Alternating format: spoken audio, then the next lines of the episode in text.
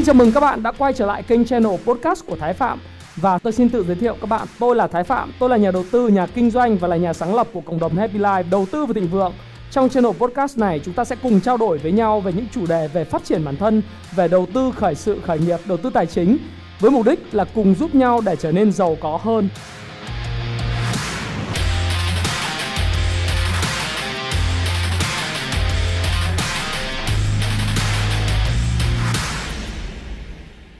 Và tối ngày thứ ba ngày hôm nay, ngày 20 tháng 10, ngày Phụ nữ Việt Nam, thay mặt cho channel Thái Phạm cũng như tất cả đội ngũ anh em của Happy Life, tôi xin gửi lời chúc uh, sức khỏe cũng như lời chúc tất cả những bạn nữ theo dõi channel Thái Phạm và channel làm giàu từ kinh doanh hay là Happy Life một ngày thật là ấm cúng và chúc các bạn sức khỏe, giàu tình cảm, giàu tiền bạc và đạt được mọi điều như ý trong cuộc sống. Và ngày hôm nay à, nhân cái ngày 20 tháng 10 này có một cái chủ đề rất là hot trên mạng mà tôi muốn chia sẻ với các bạn. Bởi vì tôi nghĩ rằng là cái tư duy này nếu tiếp tục ăn vào đầu của một số đông uh, những cái bạn khán giả thì chắc chắn là chúng ta sẽ có một cái tư duy nghèo. Bởi vì nhân ngày 20 tháng 10 thì bản chuyện giàu nghèo nó cũng có thể là là hơi lạc quẻ không phù hợp lắm. Nhưng mà có một cái uh, ảnh mà được lan truyền trên mạng tôi thấy cũng khá là thú vị để có thể chia sẻ. Nó không phải là một cái hành động uh, cụ thể mà nó là một cái vấn đề lớn hơn đó là một cái bức ảnh ở trên ghép uh, là cửa hàng bán hoa. Ở dưới thì đưa hình ảnh của đồng bào lũ lụt ở miền Trung ruột thịt. Thì ở trên nói rằng là ngày 20 tháng 10 hãy hạn chế mua hoa và để số tiền đó để ủng hộ đồng bào miền Trung ruột thịt. Lúc đầu thì mình nghe mình có thể thấy rằng là đây là một cái ý rất là tốt của cái người viết cũng như là một cái góc nhìn à, một cái góc nhìn tôi nghĩ rằng là nếu nói là sai cũng chả phải là sai nhưng là một cái góc nhìn mà tôi thấy rằng là có khá là nhiều sự suy nghĩ bởi vì thực tế ra thì chúng ta cũng biết rằng là việc đồng cảm và chia sẻ, lời đầu tiên tôi muốn chia sẻ với các bạn rằng là chuyện mà lũ lụt ở miền Trung và những cái điều gì xảy ra đối với đồng bào của chúng ta ở miền Trung đó là một cái câu chuyện mà cần phải được có sự đồng cảm và cái sự yêu thương vô bờ bến và rất là đồng cảm sâu sắc với lại những cái uh, hoàn cảnh uh, về lũ lụt cũng như là những cái cuộc sống sinh hoạt đang rất khó khăn ở miền Trung. Lũ trồng lũ bão trồng lão mà bão trồng bão. Và điều đó nó đòi hỏi tất cả xã hội và tất cả mọi người cùng chung tay. Ai có của cải thì góp của cải ai có sức thì góp sức và ai có tiền thì góp tiền. Các bạn có thể góp thông qua mặt trận tổ quốc Việt Nam những cơ quan đoàn thể hoặc là bạn cũng có thể tin tưởng một người KOL nào đấy và có những cái uh, thực sự là có uy tín trong chuyện đi làm từ thiện để bạn có thể góp sức vào. Hoặc thậm chí là các bạn có thể tự gây quỹ cho chính mình và gia đình để chúng ta có thể xa ngoài miền Trung để chúng ta có thể uh, sau khi lũ qua đi tôi nghĩ là lũ qua đi thì hoặc là các bạn có thể hiện nay ra cứu trợ lũ nhưng tôi nghĩ rằng là khi lũ thì nó cũng khá là có nhiều những cái rối ren và có những cái cái việc là đi lại khó khăn có thể gây nguy hiểm. Thì sau khi lũ qua đi đó là những cuộc cái tái thiết lại cuộc sống thì các bạn có thể tự gây cái quỹ của mình để mà cùng với ba gia đình bạn bè uh, cứu giúp những cái người đồng bào ở miền Trung ở Quảng Trị Thừa Thiên Huế hay là những vùng ở vùng sâu vùng xa ở miền Trung. Thì đó là một cái nghĩa cử rất là cao đẹp À, mặc dù vậy thì cho tôi góp một cái ý kiến ở đây. Cái vấn đề không phải là đúng hay sai.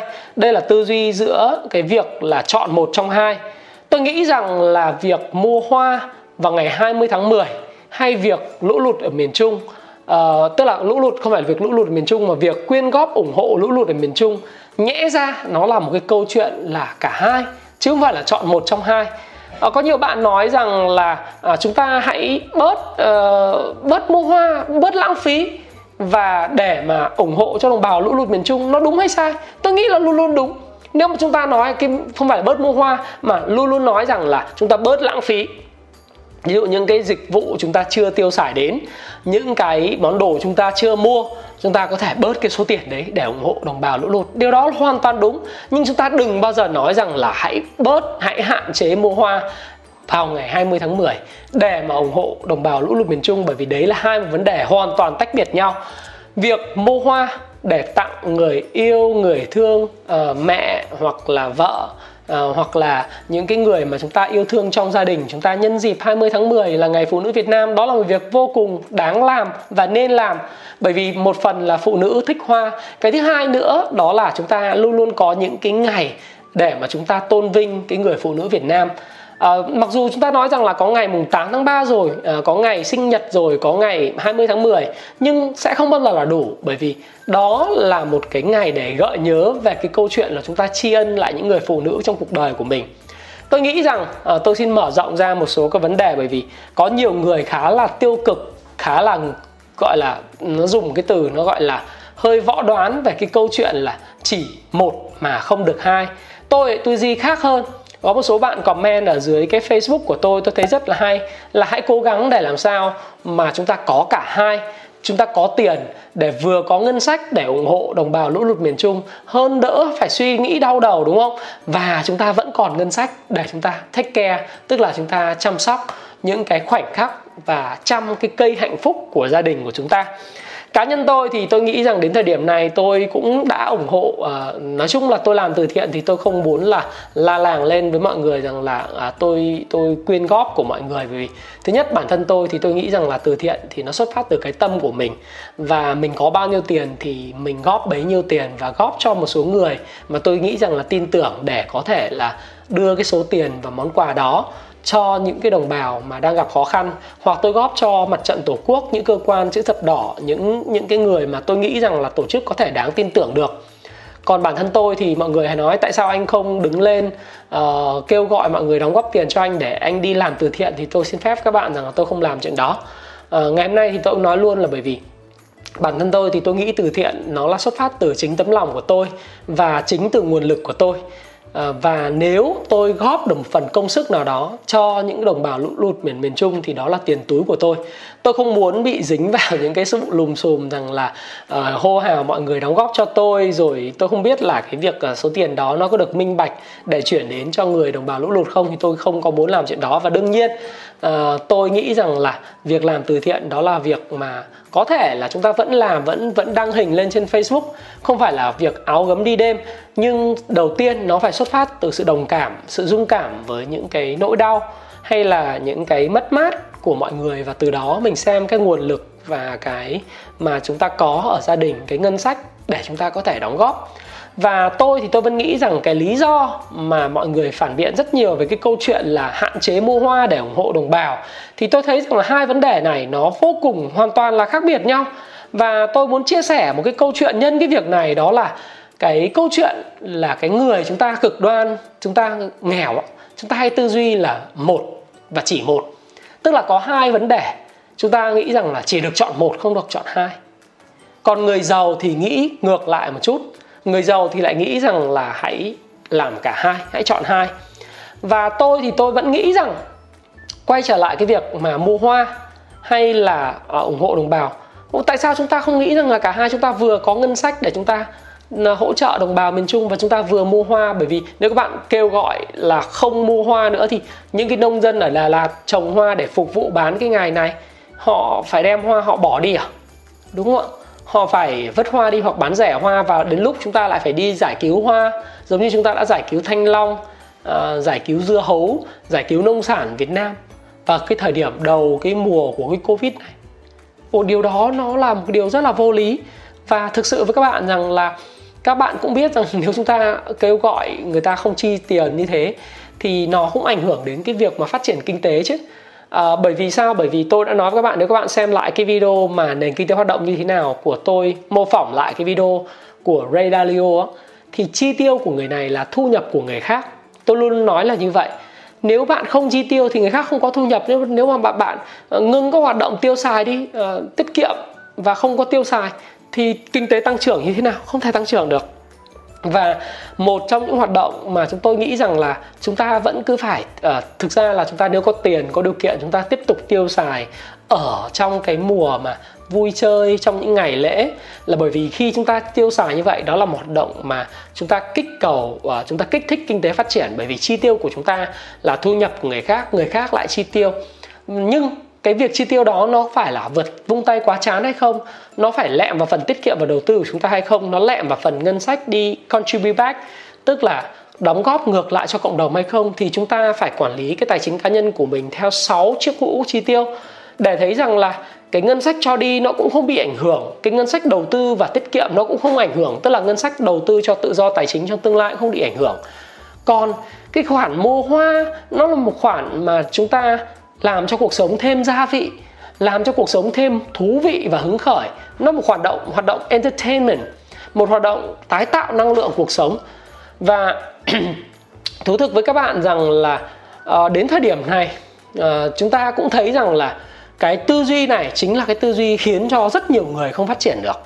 Rất nhiều người vẫn luôn luôn nghèo bởi vì người ta luôn luôn nghĩ rằng là chỉ làm được một thứ không làm được hai thứ và đó là lý do ừ, mà chúng ta thấy rằng là những lời kêu gọi rất là quá đáng của mọi người trên mạng xã hội.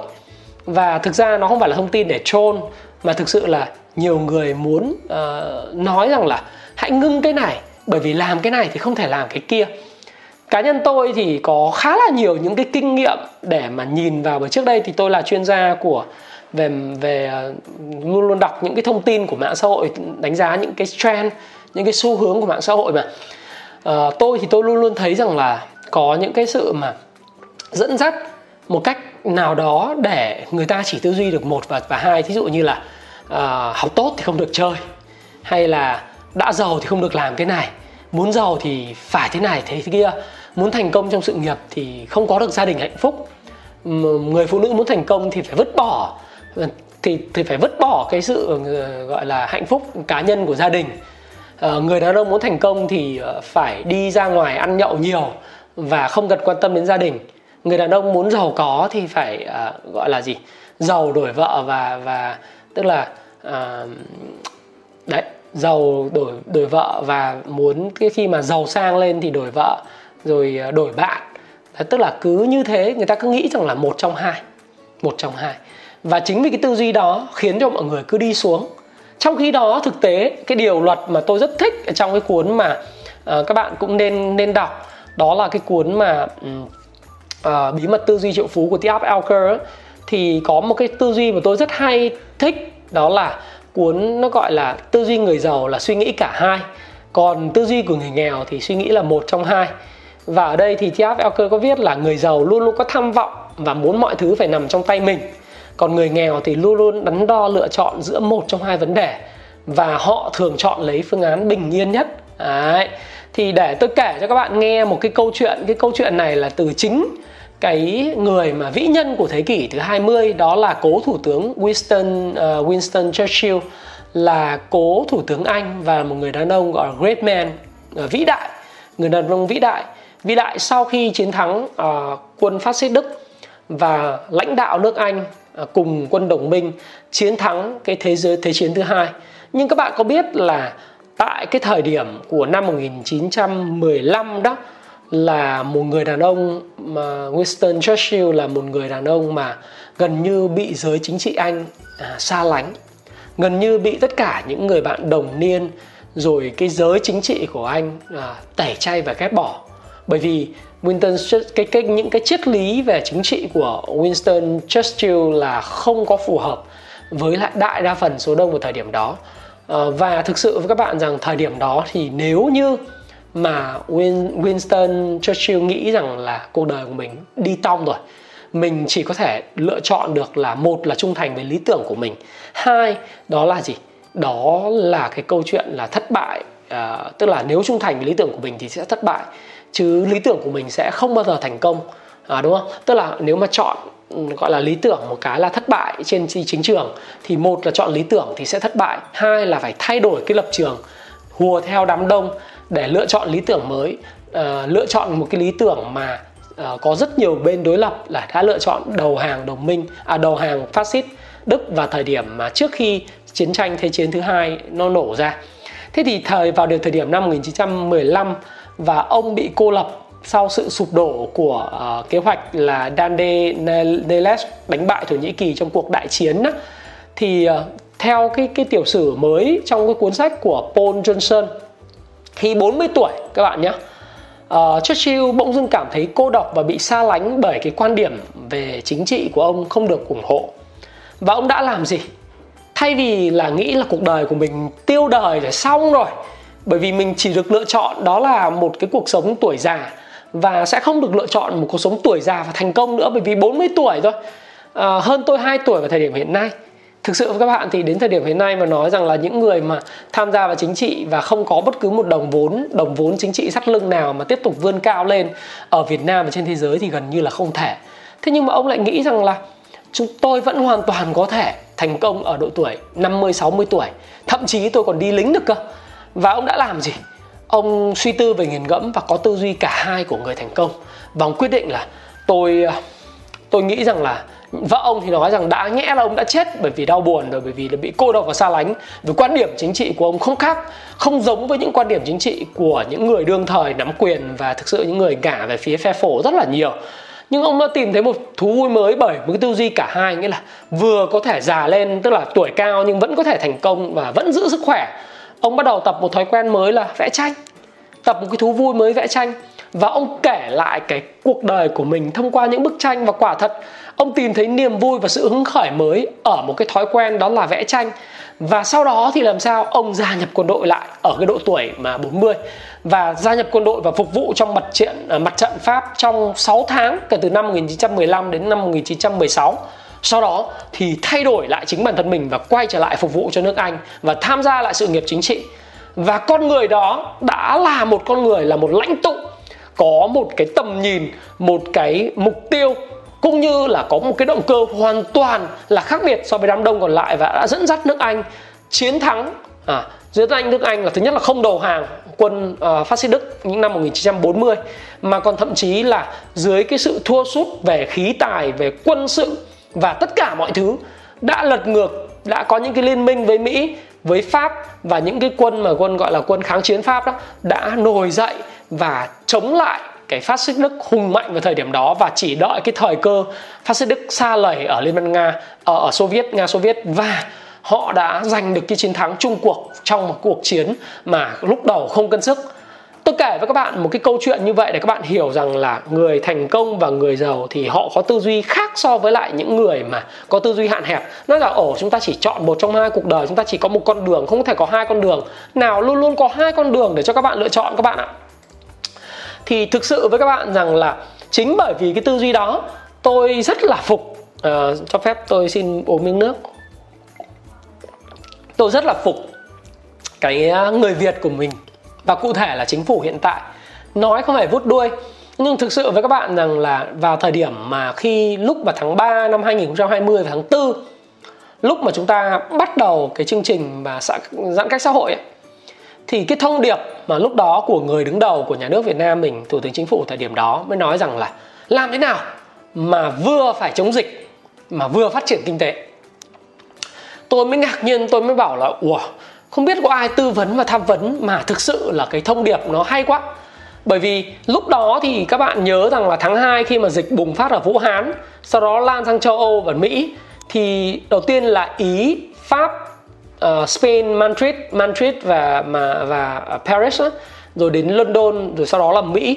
Quay cuồng quay cuồng với lại cái đại dịch. Và mọi người chỉ nghĩ đến một cái yếu tố đó là gì? Làm thế nào mà chống được dịch thôi à, lúc đấy đóng cửa hết toàn bộ cái nền kinh tế để chống dịch. Thế nhưng mà chúng ta ngay từ cái thời điểm đó lúc mà cái cái bệnh nhân số 17 uh, ờ, đi từ ờ, thời trang Milan trở về đó thì chúng ta khoanh vùng lại nguyên cái vùng núi trúc. Bây giờ nói lại để các bạn có thể hình dung vào thời điểm đó nó nó căng thẳng như thế nào. Rồi bệnh nhân đi khám bệnh ở bệnh viện Hồng Ngọc đúng không? Vân vân vân vân. Thì thông điệp của chính phủ lúc đấy là ngay cả phó thủ tướng Vũ Đức Tam và chính phủ người đứng đầu chính phủ chú Bảy chú vẫn nói rằng là làm thế nào để mà vừa chống dịch lại vừa có thể phát triển kinh tế. Lúc đầu sẽ nhiều người rất là hoài nghi bởi vì mọi người nói rằng là làm sao có thể vừa chống dịch vừa phát triển kinh tế được. Rất là vô lý. Bởi vì chống dịch thì phải giãn cách xã hội rồi mọi người phải cách nhau 2 mét rồi không ai được tụ tập, đám đông rồi không thể sản xuất kinh doanh được. Vân vân vân vân dẫn đến là cái kinh tế nó bị đình đốn này kia. Nhưng mà cái người đứng đầu nó nói làm thế nào? Tôi không chấp nhận cho mọi người là không được phát triển kinh tế. Do đó thì cái tư duy ờ, trong lúc mà khó khăn thì không được bàn lùi. Đó, bạn thấy không? Thời điểm đấy mà tôi ngạc nhiên bởi vì tư duy là của chính phủ mình là tư duy cả hai.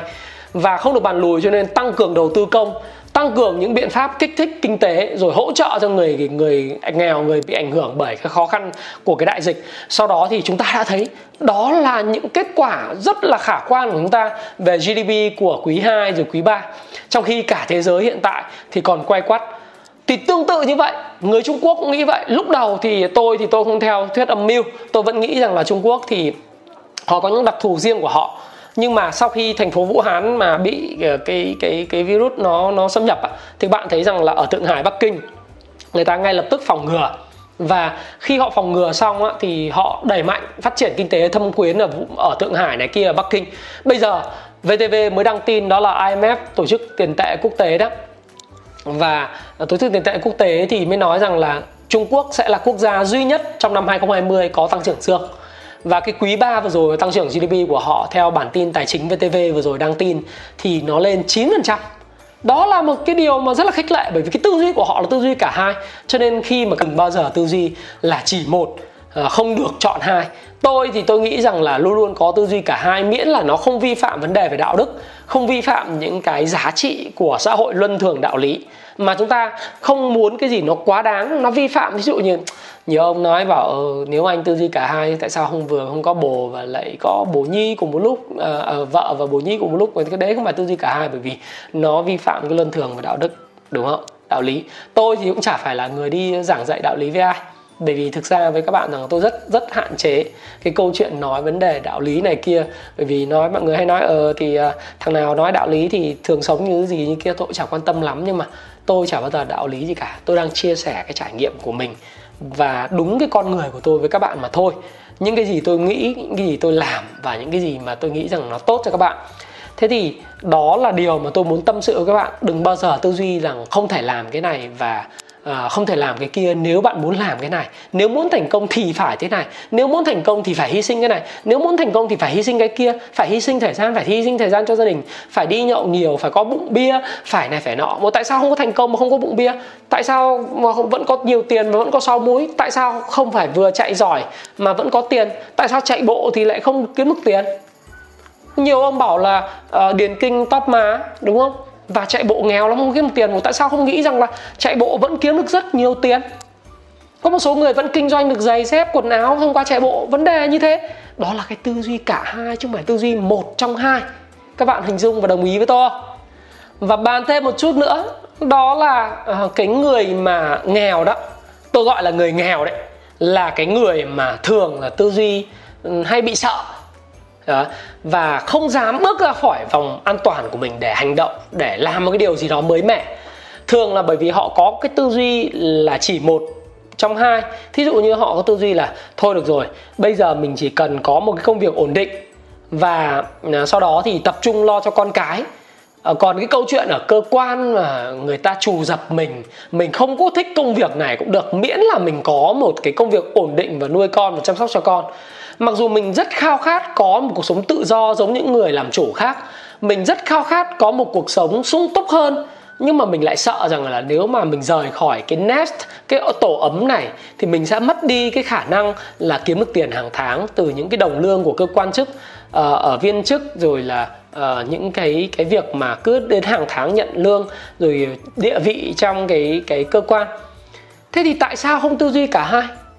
Tức là bạn là một con người tự do mà.